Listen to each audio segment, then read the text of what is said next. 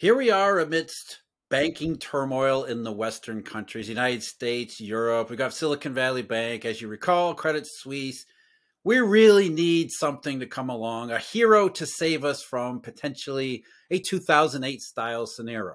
Scenario. Is that the Chinese? Is Xi Jinping finally going to wake up from his pandemic slumber and save the world from a pretty nasty fate in 2023? As we've seen, Chinese reopening has been hyped all over the world as that very thing. The thing that will save the global economy just in the nick of time, despite all of the banking and money irregularities around the world. And lo and behold, just last night, the Chinese report a magical, huge expansion in their non manufacturing sector. The services sector in China apparently is finally booming. After a lackluster start in reopening, the PMI, according to the Chinese government, surged to 58.2 for the month of March during all of this global banking turmoil, way up to the highest since May 2011. Steve, are the Chinese about to come riding to? Is the reopening going the way it has been told all this time? Is China's boom back just in time for all of us? Jeff, that's what we're hoping for, right? I mean, that's what everybody's been talking about. And this kind of almost reminds me back, you know, 2015 kind of era. You know, the global economy was slowing down and China ran to the rescue and pulled everybody out of it. And now we're all looking to them again to say, okay, look, we need you here. You've been locked down for a while. And there's how could there be any other answer other than you're come finally coming out of this lockdown? And there's got to be all this pent up uh, demand coming out of the consumers. Just gonna it's gonna be like the United States, but only much much bigger. Everybody's gonna go out and spend. So it makes sense. You get this non-manufacturing PMI. 58.2, you know, over 50 is an expansion near 60. You're talking some great numbers here. And so it would make sense. All these consumers in China just dying to go out and spend all this money they've got but yet, Jeff, there's some problems because if this was true, if this was a real number and we were really seeing demand at this level, I think there's some other things that we should see that validate it, but I don't think we're seeing those. You're right. We never want to take any specific indication, especially in any single month. You never take a single month data too seriously, but you want to see confirmation and corroboration. So, yes, we look at the 58.2 and say, well, that's actually somewhat consistent with the idea of an, a reopening rebound, a surge in demand, as you just said. But we would expect if that was really the case, and this was nothing more than just maybe an uptick in uh, after a prolonged period of stagnation, there would be lit- uh, markets li- literally buying this reopening surge. We would see commodity prices, we would see bond prices in specific places go up, but we that just hasn't been happening. Uh, you look at commodities in particular, copper, which is highly sensitive to the Chinese economy. Rather than surging, it's sort of rebounded on the idea of China reopening. And over the last several weeks, going back really into February, it's it's it's more flat to rolling over.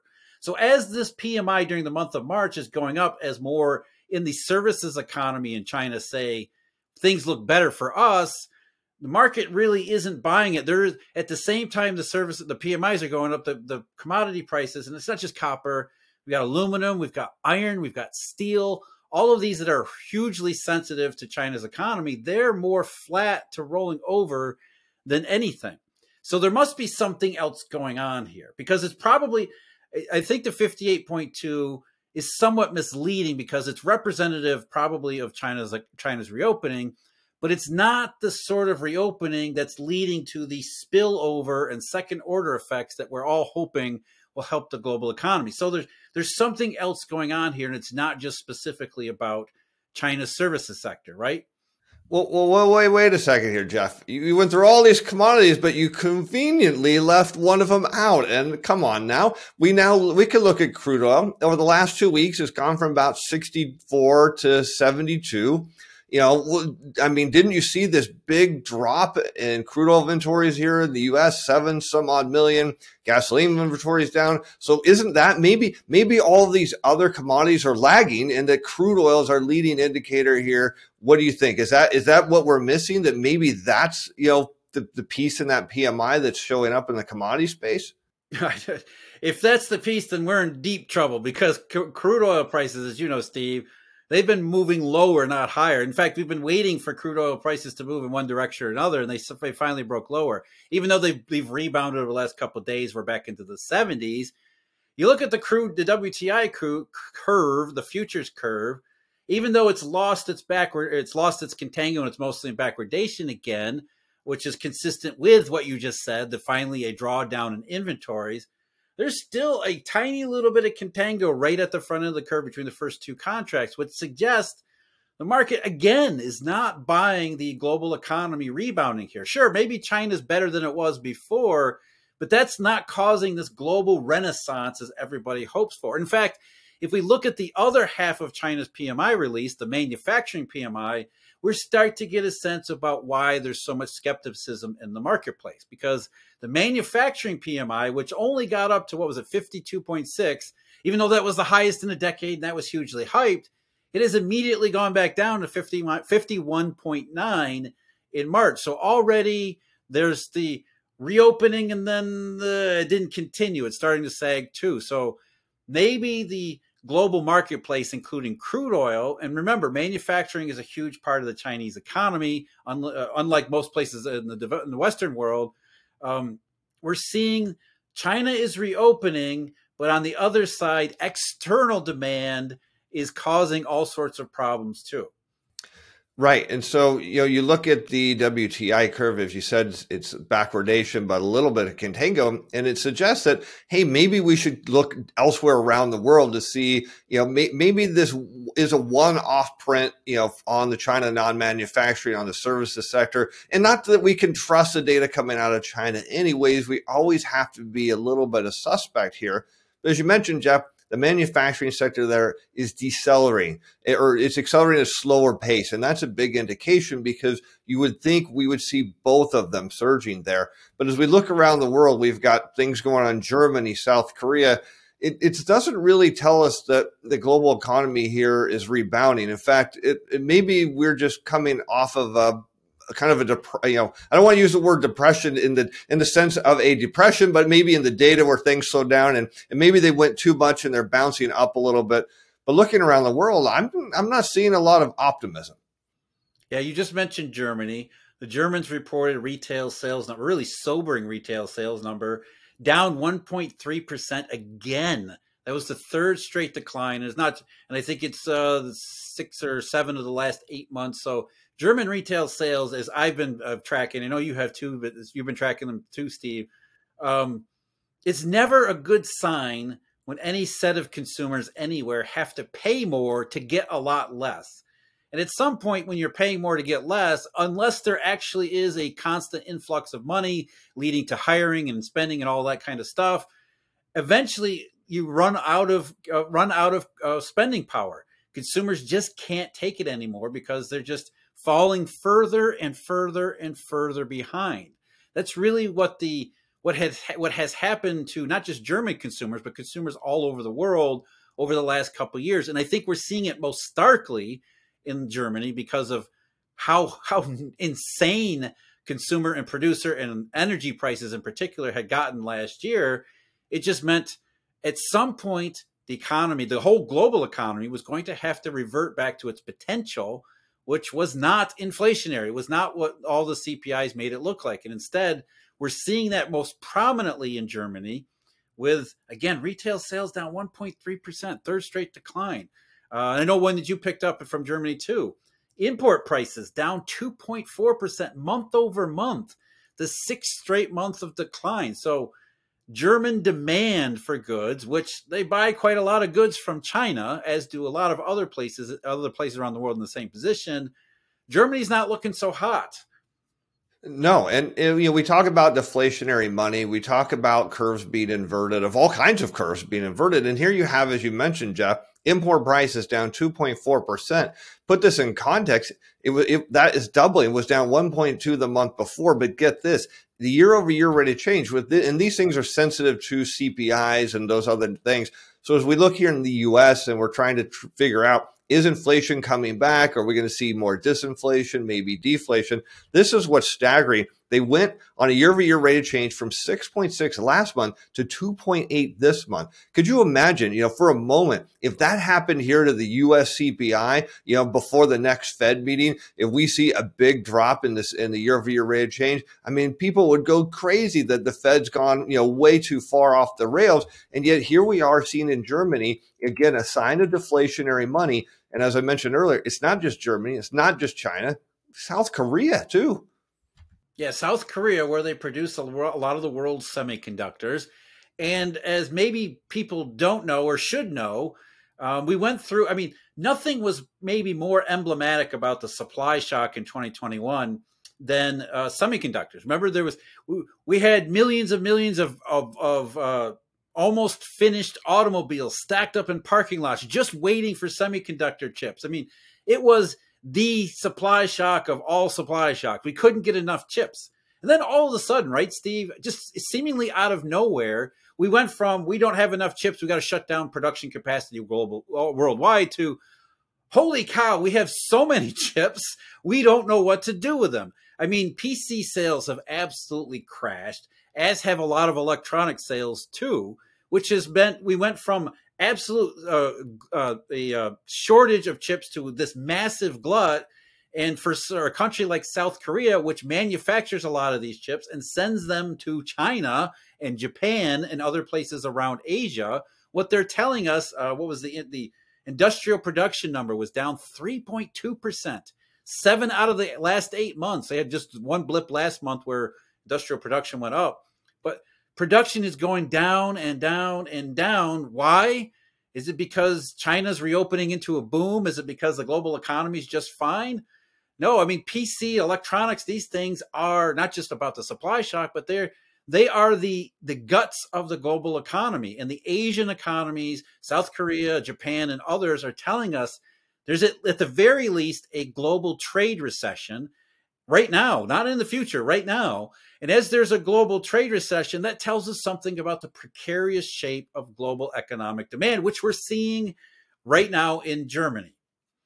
Right, Jeff, because let's just say that this China reopening was everything that everyone around the world is hoping and praying it needs to be to save the global economy from what nobody wants to admit is likely a recession here, at maybe in, at the very least. So if if that was true, don't we think that we would hear from companies like Micron and other companies in their earnings report that says, hey, you know what? Right now, these numbers are terrible. And then maybe they're worse than terrible. But don't worry. We've just been get, taking phone call after phone call uh, from China. Demand is coming back. So you wait a quarter or two, and boy, we're going to clean out all this inventory and like nothing you've seen before. In fact, we're, we're going to crank up these factories because demand is coming back. But we didn't hear any of that. No, we still don't. the, what, the, what does the corporate sector say? And it's not just about chips or semiconductors or tech. They, they always they still saying economic uncertainty. We have to lay off a bunch of workers. I mean, we're still getting mass layoffs in the United States from economic uncertainty. They're still using that term. Uh, nobody, you're right. Um, the only one that the only market or the only price that was sort of consistent with China reopening going really well was the Baltic Dry Index. Now, remember, the Baltic Dry Index dropped to nearly a record low in the middle of February, which was like, what is going on here? And then it rebounded miraculously from about a little bit less than 600 up above 1500. So it looked like this massive sharp rebound that's like China's uh, services PMI suggesting, okay, China didn't get off on a good foot, but now it's really booming. But when you look at the Baltic Dry in context, that from 600 to 1500 sounds great, but it's really not all that impressive either. And it's probably nothing more than a fluctuation, a short run fluctuation too. And since the middle of last month or little middle of March this month, it's still March, right? Since the middle of this month, the Baltic Dry has been trending down again from 1500. It's back below 1400 as of today. So even there, where you would think that if China was booming again, buying tons of iron ore and coal that it would use to create electricity. We would see that in these booking ships and cargoes moving into China. But as, you said, Steve, companies are already telling us we don't see anything like that. We're not experiencing this massive resurgence in demand for anything. Whether it be coal, iron ore, or semiconductors, or all the stuff that Japan manufactures, Germany too. You look at German trade and exports to China, they're through the floor, not through the roof. Right. And and so here in the US, we saw that, you know, initial big round of layoffs. And then there was kind of this lull, kind of like the banking crisis, you know, crisis, lull. And then you kind of wonder what's coming next. And what are we now hearing? Well, you know, we're going to trim a little bit more. We're going to trim a little bit more. And hopefully this is it because, you know, but everyone's looking at this demand issue. And then today we got the personal savings rate is starting to tick higher. And is this telling us that hey, if China's not going to handle this, you know, reopening is not going to lead to big boom in consumption, maybe the U.S. will. And I, Jeff, I don't think that the personal savings rate is rising because U.S. consumers are thinking, hey, you know, instead of spending, I I, I can get a really attractive money market rate right now, so I'm going to save money. That that doesn't seem to be what Americans do. Uh, we like to spend, we like to consume. Uh, I think what we're seeing from the U.S. as well here, and I know we're focused internationally, but you know we're part of the demand component is that U.S. consumers are starting to, you know, maybe they're not thinking just a banking crisis is going to repeat of the S&L crisis and some other issues. I think they're starting to wake up to the reality is their job's not certain, the global economy slowing, and maybe it's a good idea to start putting a little bit more money in the bank, even if I can get a bit higher interest rate. Yeah, the funny thing is, or maybe the the alarming thing about all of this is that the data we're talking about, even China's PMI to a certain extent, that was really before we start to see the fallout from what just happened. Uh, I mean, Germany's already in a terrible shape, and then its neighbor next door, Credit Suisse. Then we got rumors of Deutsche Bank. We got all the stuff with European banking that reminds us of 2008 or 2011 all over again. And Germany's in terrible shape to begin with. I know we shouldn't laugh about this, but it's it's it's so absurd. It's so ridiculous that people are still talking. Oh, we're going to avoid a recession. This will be a soft landing. In in good part because look at China's PMI. And the other thing is, as you just pointed out, Steve, like the banking crisis or the econ- general economy, these things ebb and flow all the time. There's always this constant back and forth and churn. But through all that constant back and forth and churn, you can see the direction in all of these uh, economies, whether it's retail sales or whatever, especially global trade. Global trade is such a bellwether for the direction of the global economy, and that is not just sinking, but really sinking. It's really starting to to really have a, a much more profound effect than anything we're going to see from China. At least that's what I think markets are pricing. That's why commodities aren't really surging. They're in fact starting to roll over. And as I just said, this is all pre-March. Then we get to the fallout from everything that's happened since then. Uh, the, the, the, lack of enthusiasm over China's PMI seems to make more sense. That's right, Jeff. And I think you're on record uh, several shows, or maybe the last show, I don't remember because we're having so much fun doing these, that you said that, hey, this data is not going to show up until, you know, April, May, June from the fallout. And I think we both agreed at the time that we needed to see some sort of economic activity here, you know, late February into March through the end of March to show that, hey, maybe you know, we can get through this. And right now, we're kind of looking at the data saying, uh, no, it doesn't look like there's any sort of, re- or or not much of a rebound. And if there is a rebound, it's so weak that once this other data starts to hit, that the fear now is we're going to start to see these unemployment claims eventually start to increase, particularly as you mentioned before, that a lot of these people are on some sort of severance package. And as that expires, they can't find work. They're going to hit those unemployment claims. And as all this starts to snowball, I think we're going to look back on this China non manufacturing PMI and, uh, well, we'll probably have a good laugh. Yeah, I think that's, you know, the savings rate might go up too if people start to think, I, I need to conserve because I might be out of work too. I mean, there's a number of reasons. Uh, incomes are have kind of disappointed lately too. Spending has obviously shrunk a little bit, but you're right, Steve. The the general direction of the global economy, China's NBS PMI, the the services PMI, is the outlier. And unless other things start to join it in looking like the economy, China's going to rescue the world, our base case still happens to be again pre-March events still happens to be recession and everything else that's come along since then most everything else uh, has been in that same category so thanks for for joining me again steve as always look forward to talking to you again next week we'll see what happens not just in China, but more bank stuff, money stuff, curves, and all that too. Thanks, Jeff. Always a pleasure. We'll see you then. Okay, take care.